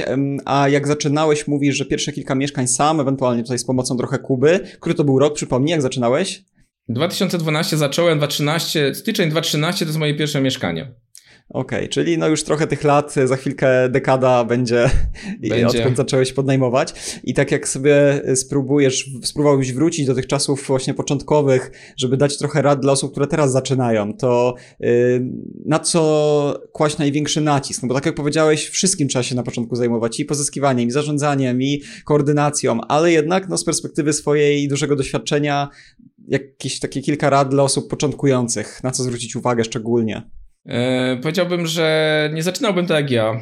No bo ja zacząłem od tego, że, znaczy inaczej, nie miałem innego wyjścia, tak? Musiałem testować, jak robić podnajem i musiałem jakby szukać y, sposobów, jak tych właściwie przekonywać, więc to było coś, co trzeba było, czyli nie odkrywałbym koła na nowo po prostu, tak? Jesteśmy w takim czasie, gdzie ta wiedza już jest, myśmy już to sprawdzili, tak? Czyli jak ktoś chce zająć się podnajmie, to po prostu niech znajdzie y, trochę informacji o podnajmie, tak? Niech skorzysta z pomocy y, osób, które się tym zajmowały, no bo tak jak mówię, tworzenie koła na nowo jest bez sensu, tak? Można po prostu je skopiować i, i robić to po prostu. Mhm. Jak to takie powiedzenie, można iść drogą własną albo właściwą, tak? Czyli po prostu możemy My nawet jesteśmy takimi osobami, że tak czasami lubimy sobie, lubimy próbować nawet nie wiem, nie, ciężko powiedzieć, czy my lubimy, czy mamy taki jakiś taki mental często skrzywiony, nie wiem, to jest jakieś takie dziwne, że chcie, chcielibyśmy odkryć coś, nie wiem, specjalnie, tak? Chcielibyśmy, ja to zrobię po swojemu, tak? Czyli niestety y, często uczymy się na swoich błędach, a warto uczyć się na cudzych, natomiast prawda jest taka, że najlepiej nawet jak ktoś nam mówi, nie wchodź do tej rzeki, tak, bo tam pływają krokodyle, no to my mówimy, a może włożę stópkę i zobaczę, czy na pewno ugryzie nie, na tej sadzie, wiesz coś, nie? Mhm. No więc mamy taką, takie trochę mentalność, że czasami potrzebujemy się poparzyć i to frycowe zapłacić, natomiast yy, możesz jak chcesz na przykład robić podnajem, no to możesz po prostu pozyskać wiedzę, która da ci taki właśnie, nie wiem, da ci tą kładkę, żebyś przez tą rzekę przeszedł z tymi krokodylami, już przy tych krokodylach jesteśmy. A tam jak chcesz, wiesz, popróbować, czy one gryzą, no to wsadź tam kij, zobacz, czy, czy, czy gryzą, wiesz, ten kij po prostu, a nie wsadzaj stopy, nie? Więc po prostu jakby na testy, na jakieś próby ulepszania biznesu przyjdzie czas i można to robić, warto to robić. Uważam, że cały czas jest czas na rozwój i na pewne rzeczy, które, które się dzieją, bo ja uważam, że to nie jest temat skończony, tak? My cały czas coś zmieniamy w zarządzaniu, Cały czas coś zmieniamy w pozyskiwaniu mieszkań, tak, y, sposób, yy, czy też jak coś działamy, tak, czy jak z właścicielami rozmawiamy, jak te relacje budujemy, więc to jest cały czas proces, ale to jest bardzo fajny proces, tak, który, który się dzieje, yy, żeby to, żeby to można było usprawniać. Natomiast, natomiast yy, czy warto wymyślać teraz? No można, tylko po prostu będziemy się parzyć, będziemy się tam, nie wiem, obijać i no i tyle, nie? Także powiedziałbym dzisiaj, jakbym miał powiedzieć, jak, jak Czyli widzisz, bo ja już tak rozpędziłem, że nie wiem, czy dobrze, dobrze odpowiadam na pytanie. Dobrze, dobrze, ale... dobrze, dobrze, dobrze, dobrze. Idziemy do tego momentu, w którym. Tak, natomiast chodzi o to, że uważam, że po prostu trzeba dzisiaj, dzisiaj powiedziałem, gdy zaczynasz, no po prostu znajdź kogoś, kto, kto, kto to robił i, no i zapytaj, no po prostu, nie? Y, oczywiście taką osobą y, na pewno może być ty i zaraz do tego przejdziemy. Y, chciałem cię jeszcze dopytać o takie największe wyzwania na początkującego, czyli ktoś już zaczyna, zaczyna pozyskiwać może te mieszkania, idzie tą drogą właśnie podnajmu, które są takie najczęściej pojawiające się ściany, z którymi taka osoba się zderza. Powiem ci, że tak, raz jedna rzecz to ściany, a druga rzecz to, która dzisiaj ja postrzegam to też i co bardzo tego to przestrzegam, to takie błędy początkowe, tak, bo usłyszeliśmy od znajomego, że w tym miejscu się mieszkania też wynajmują, bo on też tu ma, tak? No i potem się okazuje, że przychodzą gorsze czasy i w tym miejscu, gdzie jest 1500 metrów do tramwaju, to już tak wcale się dobrze nie wynajmuje, nie? Czyli powiedziałbym, że dużo, dużo błędów można popełnić takich właśnie podstawowych, e, bo ktoś nam powiedział i to są takie rzeczy, mhm. które, no, powiedziałem o lokalizacji, czy tam o jakimś tam miejscu mieszkania, natomiast tego jest mnóstwo, które te, takich właśnie rzeczy, a ściany, gdzie się pojawiają, no to ściany to są takie miejsca, gdzie mm, trochę testujemy, testujemy siebie, bym powiedział, takie ściany, no bo jedna osoba będzie miała problem taki, że wejdzie do mieszkania, dostanie dwie odmowy i stwierdzi, że to nie jest dla niego, tak? Czyli to taka ściana, która, która się pojawia. Wcześniej pojawia się ściana taka, że niektórzy yy, boją się zadzwonić nawet o to, o, ten, o to mieszkanie do wynajęcia, tak? Czyli tutaj też się pojawia ściana, na to mamy świetne rozwiązania, natomiast yy, bardzo proste. Kolejną rzeczą wcześniej, no to przeglądanie ogłoszeń, czyli taka ściana, która mentalna się pojawia, czyli często siedzimy na ogłoszeniach, kalkulujemy sobie w głowie i nic z tym nie robimy. E, często nie potrafimy tego skalkulować, tak? Często niektórzy mają, mówią, że chcę zacząć z podnajmem, ale potrzebuję umowę, ale po co ci umowa człowieku, jak będzie miał to mieszkanie, to tą umowę będziesz miał, tylko po prostu zacznij w ogóle coś robić, więc kurczę, tak y, próbuję y, tą analogię do tej ściany trochę sobie tak, Aha. wiesz, y, tutaj jakoś, jakoś zrobić, natomiast przeszkód jest dużo, to często jak na przykład, o widzisz, tak sobie teraz pomyślałem, że mogę wrócić do jakiegoś szkolenia na przykład z podnajmu, przychodzą osoby na szkolenie i zawsze, zawsze pytam te osoby, po co one przyszły i czego oczekują od tego, od tego spotkania. E, i są różne odpowiedzi. I powiedziałbym 80% odpowiedzi to jest chciałbym umieć rozmawiać, albo byłem już na spotkaniach i chciałbym y, poprawić te moje, te moje po prostu rozmowy, bo mi trochę tutaj coś nie działa. To jest większość. E, część, część mówi, y, że przerażają ich podatki, ale to jest ten mały procent, tak? I część mówi o tych sprawach technicznych, bardzo często też. Natomiast duży, dużą ścianą, taką, którą, którą ja czuję, że jest, to jest właśnie ta rozmowa, to, że się boimy. Powiedziałbym, że często te osoby, które zaczynają w podnajem, przyjmują złą perspektywę i to jest jedna z rzeczy, której ja bardzo często na szkoleniu mówię i którą, z którą staram się ludzi wyprowadzić, z której staram się ludzi wyprowadzić, to jest to, że ja to często mówię, to już, yy, że yy, zawsze pytam na szkoleniu, po której stronie my jesteśmy, czy my jesteśmy kupującym, czy sprzedającym. No i no i tutaj się pojawiają różne odpowiedzi, tak? E, kim, kim my jesteśmy. Natomiast ja staram się ludziom uświadomić, żeby oni byli zawsze tym kupującym. No bo to kto płaci, tak? Czyli my płacimy temu właścicielowi za, za wynajem, tak? Co miesiąc, regularnie, opłacamy czynsz, opłacamy rachunki, więc my jesteśmy kupującym.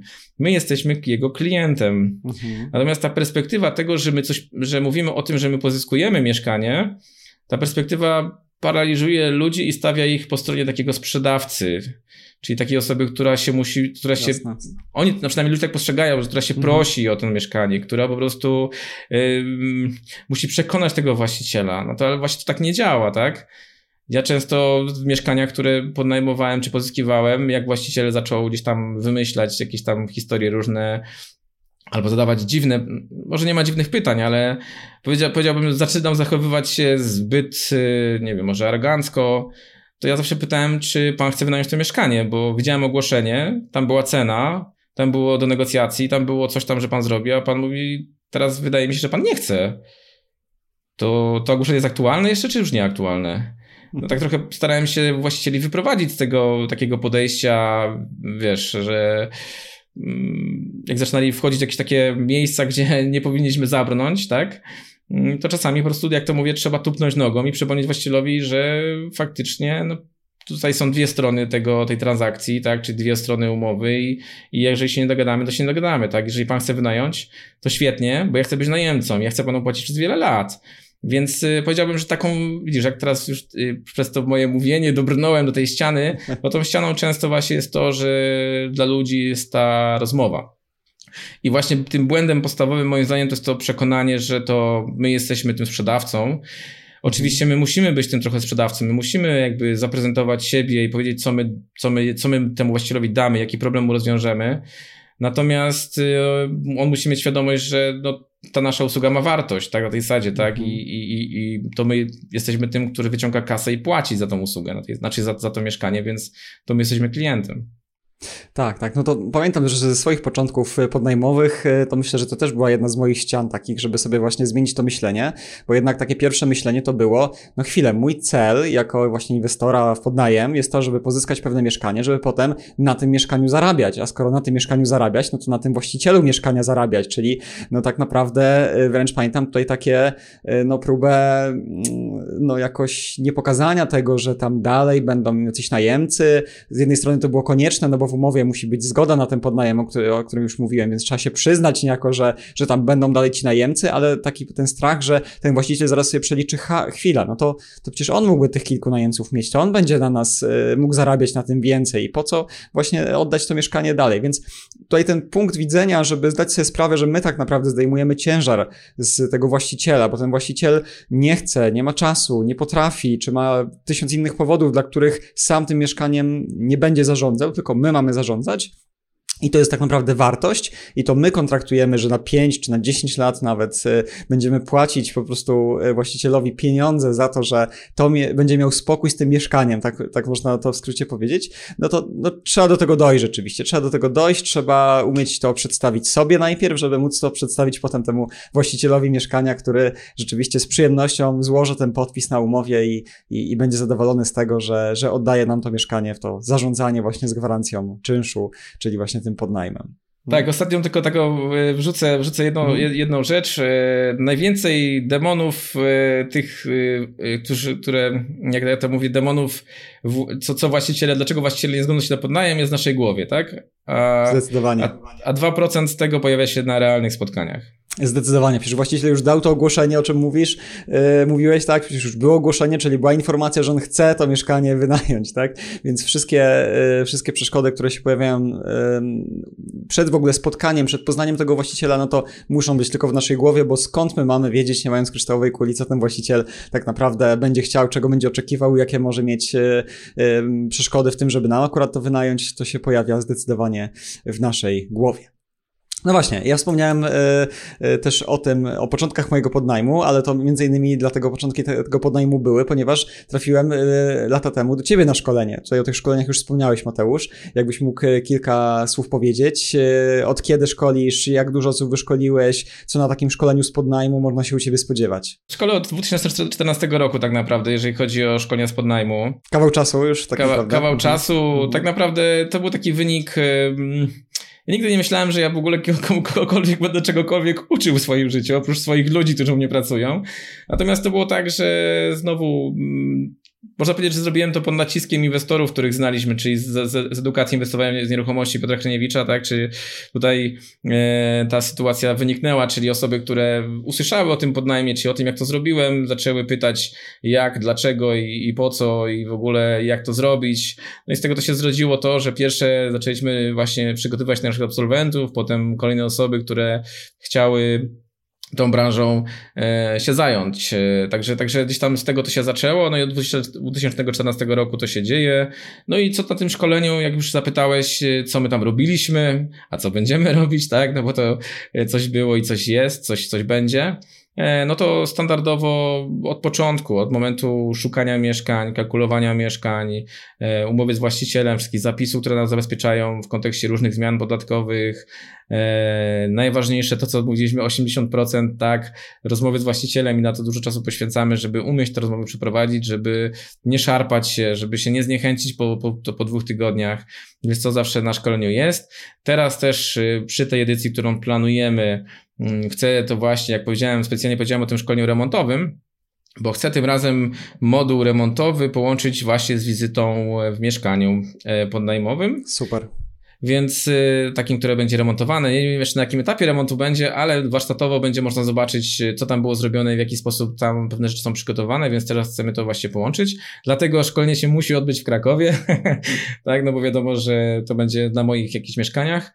No i dalej idąc, y, będzie będzie kwestia umowy najmu, tak, z właścicielem, tak jak mówiłem, z, z, z najemcami.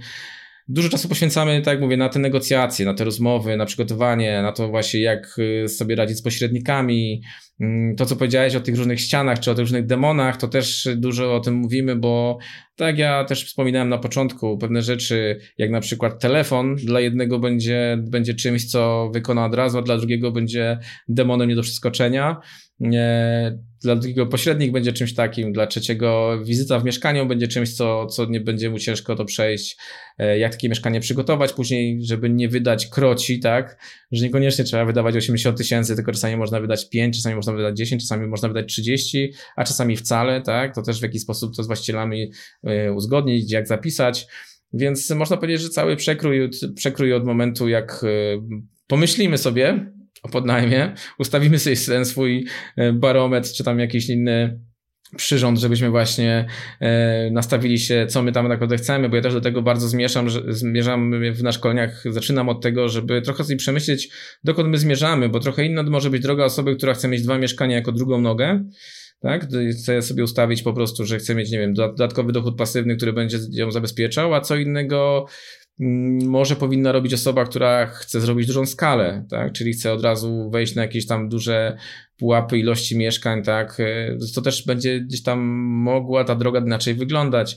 Natomiast my zawsze to szkolenie tak staraliśmy się, czy ja starałem się prowadzić mm, w ten sposób, żeby to była taka droga dla każdego, czy to dla osoby, która chce mieć jedno mieszkanie, która ma pieniądze, która nie ma pieniędzy. E, mhm. Dlatego ono tak się ma taką specyficzną nazwę jak zarobić 6 tysięcy w ciągu roku, tak? Miesięcznie, 6 tysięcy miesięcznie w ciągu roku na podnajmie. Czyli można powiedzieć, żeby mieć 6 tysięcy miesięcznie, to rok jest potrzebny na to, żeby tyle zarobić. Oczywiście to jest trochę takie uproszczenie, bo można 6 tysięcy mieć jednego mieszkania i w miesiąc. Natomiast chodzi o to, żeby to było coś, co jest osiągane dla każdego, również dla osoby, która pracuje na etacie i spędza tam 5 dni w tygodniu po 8 godzin, tak? Czyli mm, czytaj osoba, która jest zajęta, która nie ma czasu, żeby to było realne, żeby to było takie właśnie możliwe do osiągnięcia. Musiałbym pewnie zerknąć sobie szybko w harmonogram, co jeszcze ci mogę wymienić, natomiast tak jak powiedziałem, to jest całość, to jest całość od początku z podatkami, z działalnością, z, jasne, jasne. jeżeli ktoś ma, to, kogoś to przeraża, z kalkulacją, tak, czyli jaki, jaki ten współczynnik rentowności powinien być, co trzeba wziąć pod uwagę, żeby to mieszkanie było bezpieczne, długoterminowe, tak, rentowne, tak, takie trzy czynniki, żeby ono miało, to też y, właśnie, żeby w tych dobrych i złych czasach ono, ono było bezpieczne i dało, dawało nam zarabiać. Jasne, tutaj na pewno podrzucimy linka dla naszych słuchaczy, żeby mogli się ze szczegółami zapoznać, także tam pewnie więcej szczegółów będzie. Natomiast, y, no właśnie, jeszcze raz, żeby to dobrze brzmiało, bo y, do tej pory w sumie ta konkretna liczba nie padła, tak? Że z jednego mieszkania na podnajem, no to spokojnie można mieć kilka tysięcy złotych miesięcznie, tak? Więc to są naprawdę, powiedziałbym, kosmiczne kwoty w porównaniu do choćby pracy na etat, i do tego, ile czasu takie zarządzanie takim jednym mieszkaniem zajmuje, no to po prostu tutaj stawka godzinowa jest, e, uważam, kosmiczna. E, ja pamiętam, że e, kiedyś tak kalkulowałem sam dla siebie i to pewnie też ze szkolenia wyniosłem, chociaż popraw mnie, jeżeli te lata już zacierają gdzieś tam te wspomnienia, że takie minimum 1000 zł z mieszkania musi zostać na czysto, żeby to mieszkanie się opłacało, chociaż teraz pewnie po inflacji po różnych zmianach, to, to, to jaka jest ta kwota minimalna, żebyś stwierdził, że w ogóle chcecie się robić podnajem, żeby czyli brać mieszkanie w podnajem, to ile miesięcznie musiałbyś na nim zarabiać minimum, żeby w ogóle chciało ci się? To bardzo dobrze o tym wspomniałeś, bo ten, bo ten, e, ten tysiąc złotych to jest taka e, często częstym gwoździem do trumny dla wielu osób w dzisiejszych czasach. Natomiast e, ja, ja pamiętam taką rzecz, którą ja zrobiłem kiedyś, kiedyś w 2014 roku, jak wystąpiłem w podcaście u Michała Szafrańskiego i Michał zadał mi takie pytanie, jakie mieszkania, z jakim minimalnym dochodem mieszkania bierzesz? Ja wtedy powiedziałem 1000 zł i to 1000 zł się tak Rozeszło rozlało, się. Na, tak się rozlało na rynku. Ja to potem starannie starałem się dementować, ale to się nie udaje, tak? No bo wiadomo, że nie mam takiego zasięgu jak Michał Szafrański. Natomiast Michałowi chodziło o to, o, o, moją pierwszą myśl, jak zaczynałem podnajem, co ja myślałem, nie? Czy ja myślałem o tym tysiącu złotych, natomiast to jest, y, to się niestety przykleiło do ludzi i przykleiło się też do różnych szkoleniowców, którzy po drodze się pojawili na, na rynku nieruchomości. No i ludzie pokutują przez ten tysiąc złotych na tej sadzie, tak? Czy ja to bardzo, ja to jakby wyrwane słowo z kontekstu potem powoduje, że ludzie po prostu robią dziwne rzeczy, czyli stwierdzają, że oni muszą mieć minimum tysiąc i to wystarczy, to jest totalnie nieprawda, tak? Czyli tysiąc może wystarczyć, ale nie zawsze. Wszystko trzeba przekładać przez koszty, które ponosimy, tak? Czyli przez koszty miesięczne, które my będziemy mm, ponosić, bo jakbym zadaję często pytanie na szkoleniu tego typu, czy mam mieszkanie, zawsze tak mówię, mam mieszkanie, na którego, które generuje 5000 zł. Kto chce? No i oczywiście jest konsternacja.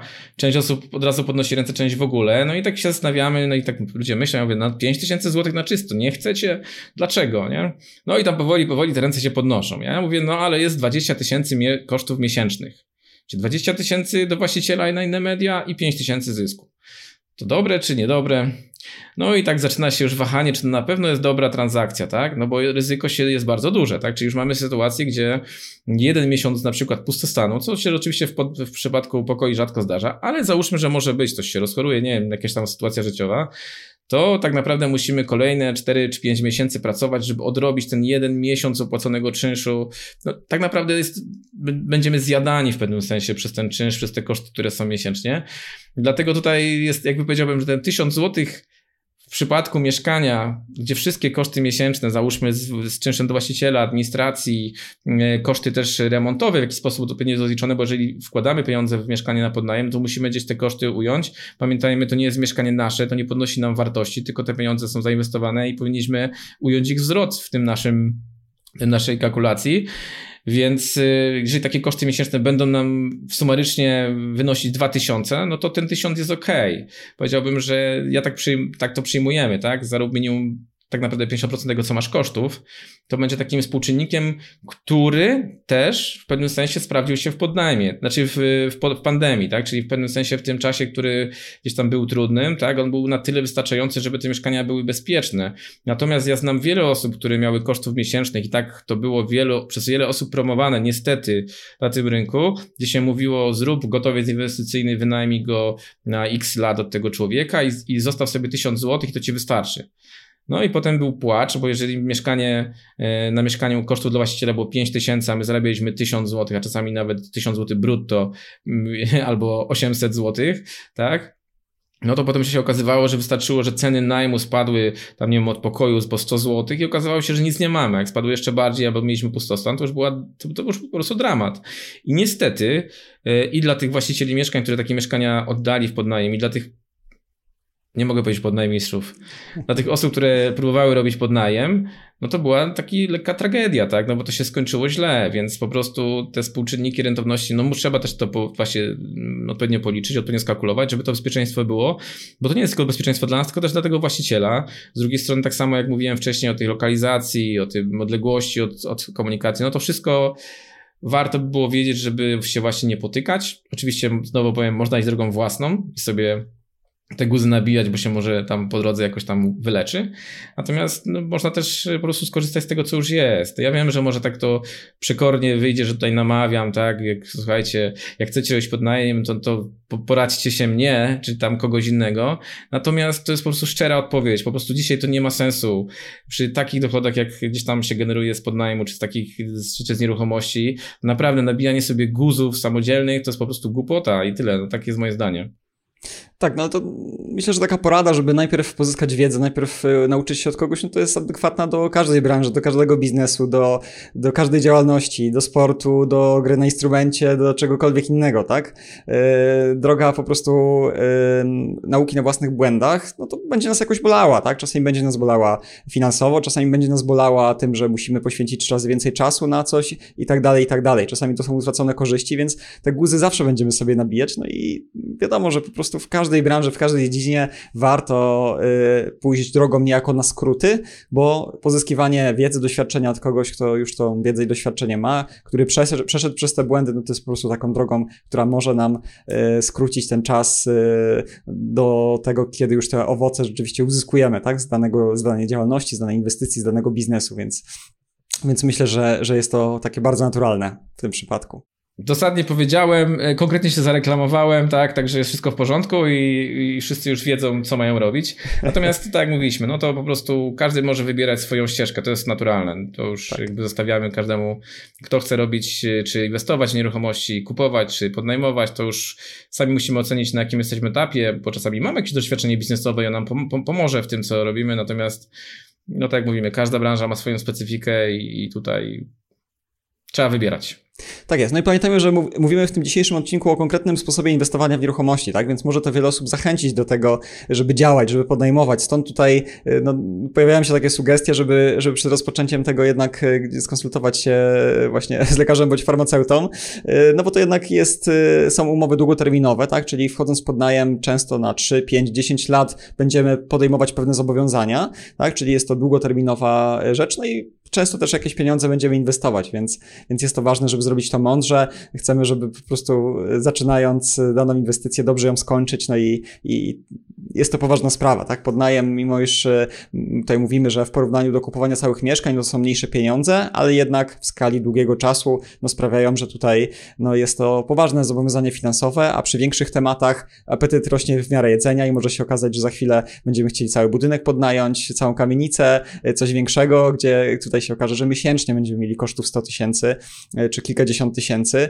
no więc te mm, obroty muszą być odpowiednio większe i, i tutaj ta wiedza tym bardziej jest potrzebna, żeby zrobić to dobrze i żeby rzeczywiście wyjść z sukcesem z takiej inwestycji. Pięknie no, to, tak, to takie podsumowanie. Mateusz, e, powoli zmierzamy do końca dzisiejszego odcinka. Chciałbym w takim razie jeszcze poprosić Cię o takie podsumowanie tych lat, prawie dekady tutaj e, podnajmowania. Mówiąc prost, ile masz ze sobą podnajmów, e, ilu najemców aktualnie, trochę takiej statystyki bieżącej, jak mógłbyś mhm. przedstawić. Mhm. Trochę liczb. Trochę liczb, tak. To tak, jeżeli chodzi o, o samych najemców, to Próbowałem to policzyć. Oczywiście nie mam, nie mam stuprocentowych danych, tak jak miałem powiedzieć, ze wszystkich lat, no bo wcześniej nie mieliśmy systemów do obsługi najmu, tylko tak. robiliśmy jakieś Excele, tak, i tak dalej. Natomiast najemców to pewnie było ponad 4000 już przeszło wszystkich. Jeżeli chodzi o mieszkania pozyskane do podnajmu, to 104 bodajże mieszkania dzisiaj mamy już przeszły przez moje ręce. No nie są mieszkania, które posiadam już na dzień dzisiejszy, natomiast tyle mieszkań przeszły przeze mnie, czyli jakby ja w pewnym sensie pozyskałem te mieszkania, w pewnym sensie mówię dlatego, że też nie chcę odejmować tutaj moim ludziom, którzy to pozyskują, którzy biegają, a ja na tych tabelkach czasami albo ostatni podpis robię. Natomiast y, tak, no to pozyskanych mamy tutaj ponad y, setkę mieszkań już. Czyli tyle rozmów przeprowadziliśmy, tyle umów podpisaliśmy, część się skończyło, część się przedłużyło już kilkukrotnie. Więc to gdzieś tam minęło. 2012 rok, tak jak powiedziałeś, grudzień, e, czyli można powiedzieć, że teraz y, będzie 10 lat, mi strzelało idealnie, więc trzeba, nie wiem, czy jakąś imprezę trzeba będzie zrobić, czy coś, tak, na to, na to podsumowanie, więc bardzo fajnie, cieszę się bardzo. E, e, to tak jeszcze w kontekście umów najmu, pierwsze umowy najmu podpisywałem na 3 lata, potem na 4, na 2, tak, oczywiście one mogą być podpisywane na różną, na różną okres czasu, zależy od naszej, naszej inwestycji, czy też naszego, mm, naszej kalkulacji, w jaki, w jaki sposób my się chcemy co zaangażować i, i na co czas poświęcać. E, na dziś, na dzień dzisiejszy już są umowy prawie dziesięcioletnie, tak? Tutaj oczywiście są to umowy do 10 lat w większości, ponieważ tam po 10 latach mamy już do czynienia z umową dzierżawy. I co miałem mówić? E, więc, więc tak to mniej więcej wygląda, więc pierwsze umowy mnie przerażały, tak jeszcze do, dopowiem tak, że tak. 3 lata, oje, ile to czasu, a dzisiaj po tych 10 latach mówię, a kurczę, jakie krótkie te umowy pierwsze miałem. Także to tak mniej więcej wychodzi. E, co dalej? Dzisiaj, co ja mogę jeszcze powiedzieć? Aktualnych najemców. Aktualnych najemców mamy po 400. Po 400 mówię dlatego, że przygotowujemy kilka mieszkań i w tym roku oddaliśmy też część mieszkań. E, czyli oddaliśmy kilka mieszkań, które mieliśmy w podnajmie i oddaliśmy kilka mieszkań, które mieliśmy w zarządzanie, natomiast też pozyskujemy, więc ta liczba nie jest stała, bo teraz na przykład zaczęliśmy wynajmować. Natomiast ja tak się trzymam około, około tych 400 najemców mniej więcej prawie cały czas, znaczy prawie cały czas, od kilku lat, można powiedzieć, że podobną skalę bo też nie robiliśmy takiego, tak jak mówiłem, dużo mieszkań było z polecenia, nie robiliśmy takiego agresywnego pozysku. Pojawiły się też mieszkania do zarządzania, które przyjęliśmy. Natomiast tutaj też y, część oddaliśmy tam, gdzie nam nie za bardzo to pasowało, Jasne. część przyjęliśmy, więc to, to jest powiedziałbym płynne.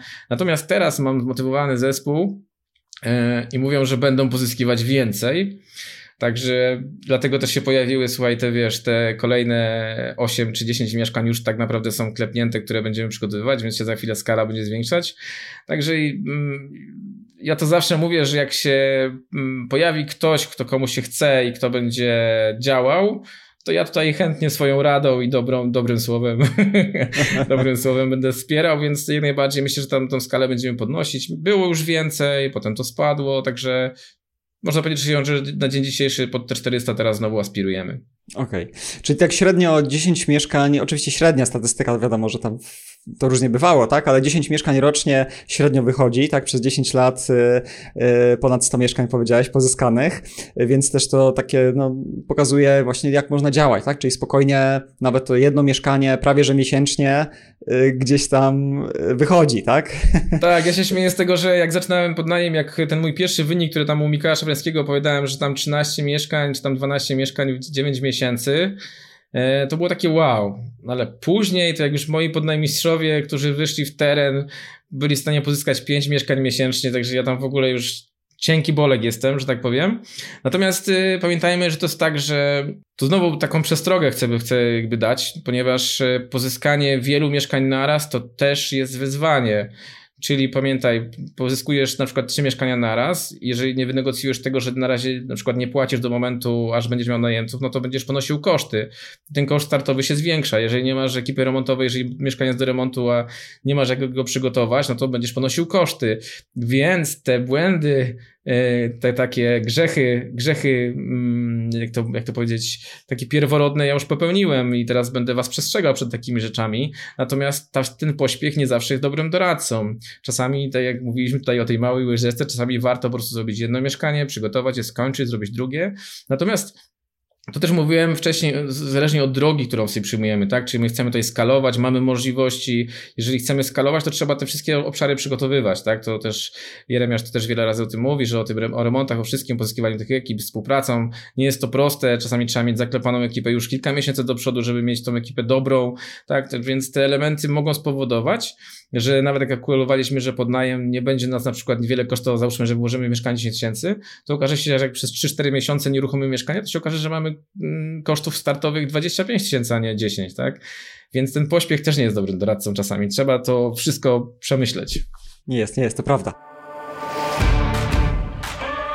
To jeszcze nie koniec tej rozmowy. W tym momencie wiesz już, czym jest podnajem, ile trzeba mieć środków, żeby zacząć inwestować w ten sposób i ile można na tym zarobić. Jeśli czujesz, że może być to biznes dla Ciebie, zapraszam Cię na stronę podnajem.com mateuszbrejta.pl, na której znajdziesz wiele ciekawych informacji i wskazówek na temat podnajmu. Sprawdź szczególnie serię filmów Mateusza o nazwie Pół godziny z podnajmem. Link do strony podnajem.mateuszbrejta.pl znajdziesz też w notatkach do tego odcinka.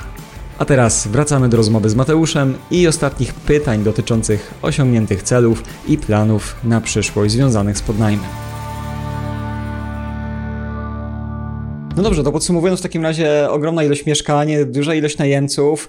Można sobie też e, tutaj pofantazjować, e, już takie szczegóły nie będę Cię pytał, ale pofantazjować na temat właśnie obrotu związanych z tymi nieruchomościami, ale skala robi robotę, e, co, co na pewno jest takim fajnym celem. No to można byłoby zapytać, czego chcieć więcej, ale jednak cały czas działasz, mówisz kolejne mieszkania w toku do pozyskiwania, więc no powiedz, jakie są Twoje cele w takim razie związane z podnajmem, do czego dążysz tak naprawdę, gdzie jest to, wiesz, ten wielki cel.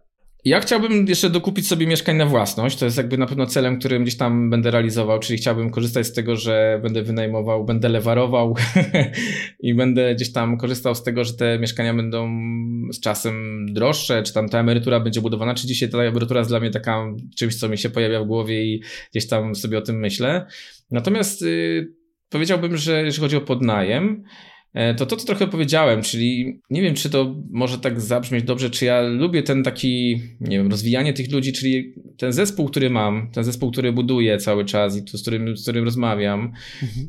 Ja chciałbym też tutaj trochę ich aktywizuję na tej zasadzie, tak? Czyli oni tak naprawdę to nie jest trochę, nawet powiedziałbym, że to nie są moje inicjatywy, że pozyskujmy kolejnych 10 mieszkań czy 20, tylko ludzie, młodzi ludzie, którzy przychodzą do mnie, po prostu chcą takie rzeczy robić, to ja powiedziałbym, że jestem chętny, tak? Ja lubię nowe, lubię taki rozwój, więc jak tylko oni mają ochotę, żeby wziąć w to swoje ręce, no to ja jestem za, tak? Czyli tutaj róbmy, działajmy, róbmy fajną robotę, rozwijajmy to, będzie do tego z korzyścią i dla najemców, którzy będą mieli fajne mieszkania, tak, będą mogli mieszkać nie tak jak ja mieszkałem u pani Zosi, mhm. wynajmowałem wersalkę w dużym pokoju, tak, i miałem jedną półeczkę w lodówce, tak? I, i, i, I to było takie jeszcze z moich czasów. Oczywiście teraz to się zmienia i właściciele, którzy ze mną współpracują, będą mieli fajnie, będą, będą właśnie mieli stałe dochody. Mm, inwestorzy, którzy ze mną współpracują, bo też współpracuję z inwestorami, którzy też czasami finansują e, część z zakresu remontów, które robimy, no to też inwestorzy będą mogli zarabiać, tak? A dodatkowo uczestnicy szkoleń będą korzystać z tej wiedzy, którą zdobyliśmy i będę mógł się nią dzielić, tak? A to lubię, tak? Także to wszystko razem ładnie się włączy takie cele, które gdzie tak naprawdę kilka grup z tego korzysta, więc mm, samo, samo dobro, sama przyjemność. Samo dobro. Fajnie, Więc no powiedziałbym, że tak jeszcze podsumowując, nie mam jakiegoś teraz celu finansowego, no bo ja jestem niewiele potrzebuję do życia. Zjeść, przespać się i tak dalej. Natomiast, natomiast czasem gdzieś pojechać ze znajomymi, tak, na tej zasadzie. Natomiast nie mam jakichś wielkich potrzeb, tak. Także powiedziałbym, materialnie jestem zaspokojony, no tylko po prostu to powiedziałbym, inne czynniki dają mi satysfakcję na dzień dzisiejszy. Mhm. No tak, jak opowiedziałeś o tym, to, to widzę, że w te cele, czy w tą wizję tego, co ma być dalej, zaangażowane jest właśnie wiele grup osób, y, inwestorzy, powiedziałeś, i współpracownicy, i najemcy, żeby im się dobrze mieszkało, i właściciele mieszkań. Także tak przypomniało mi się to, co mówiłeś na początku tego dzisiejszego podcastu, że, y, że tak, czy celowo, czy niecelowo, ale lubisz spotykać fajne osoby, z fajnymi osobami gdzieś tam współpracować. Więc tak to się nam, fajnie mi się w głowie to zamknęło, tak ten początek i, i koniec podcastu, że, że to co dalej, to, to właśnie ma dotyczyć jak największej ilości osób. Więc no, Mateusz, yy, myślę, że yy, czas yy, na ten moment zakończyć ten podcast. Oczywiście mam nadzieję, że to nie ostatni podcast i, i będziemy jeszcze mogli porozmawiać o podnajmie, o zarządzaniu, o innych elementach no masz naprawdę bardzo, bardzo dużo wiedzy, którą możesz się podzielić, a tymczasem życzę Ci w takim razie, żebyś spotykał same fajne osoby na tej dalszej drodze i żeby te cele związane też z podnajmem i z biznesem dalej się spełniały. Ja też bardzo dziękuję Tobie za zaproszenie, także również mam nadzieję, że jeszcze będziemy mieli okazję o czymś porozmawiać yy, z nieruchomościowego, yy, nieruchomościowych tematach. No i też wszystkich serdecznie pozdrawiam, yy, Waszych słuchaczy, Twoich słuchaczy. No i co, do usłyszenia w takim razie, albo do zobaczenia. Dzięki, do usłyszenia. Do usłyszenia. I tym sposobem kończymy kolejny odcinek tego podcastu. Mam nadzieję, że był on dla Ciebie inspirujący i kto wie, może nawet zajmiesz się w przyszłości podnajmem. Nieodłączną częścią podnajmowania mieszkań jest także zarządzanie najmem. Jeśli chcesz dowiedzieć się więcej na ten temat, zapraszam Cię do odsłuchania 11 odcinka tego podcastu, w którym Kasia rozmawia z Mateuszem właśnie na ten temat. Na dziś już kończymy, a jeśli masz do nas jakieś pytania, napisz koniecznie na podcast małpa inwestowaniewmieszkania.pl. Zasubskrybuj nasz podcast w ulubionej aplikacji. Do usłyszenia w kolejnym odcinku. Cześć!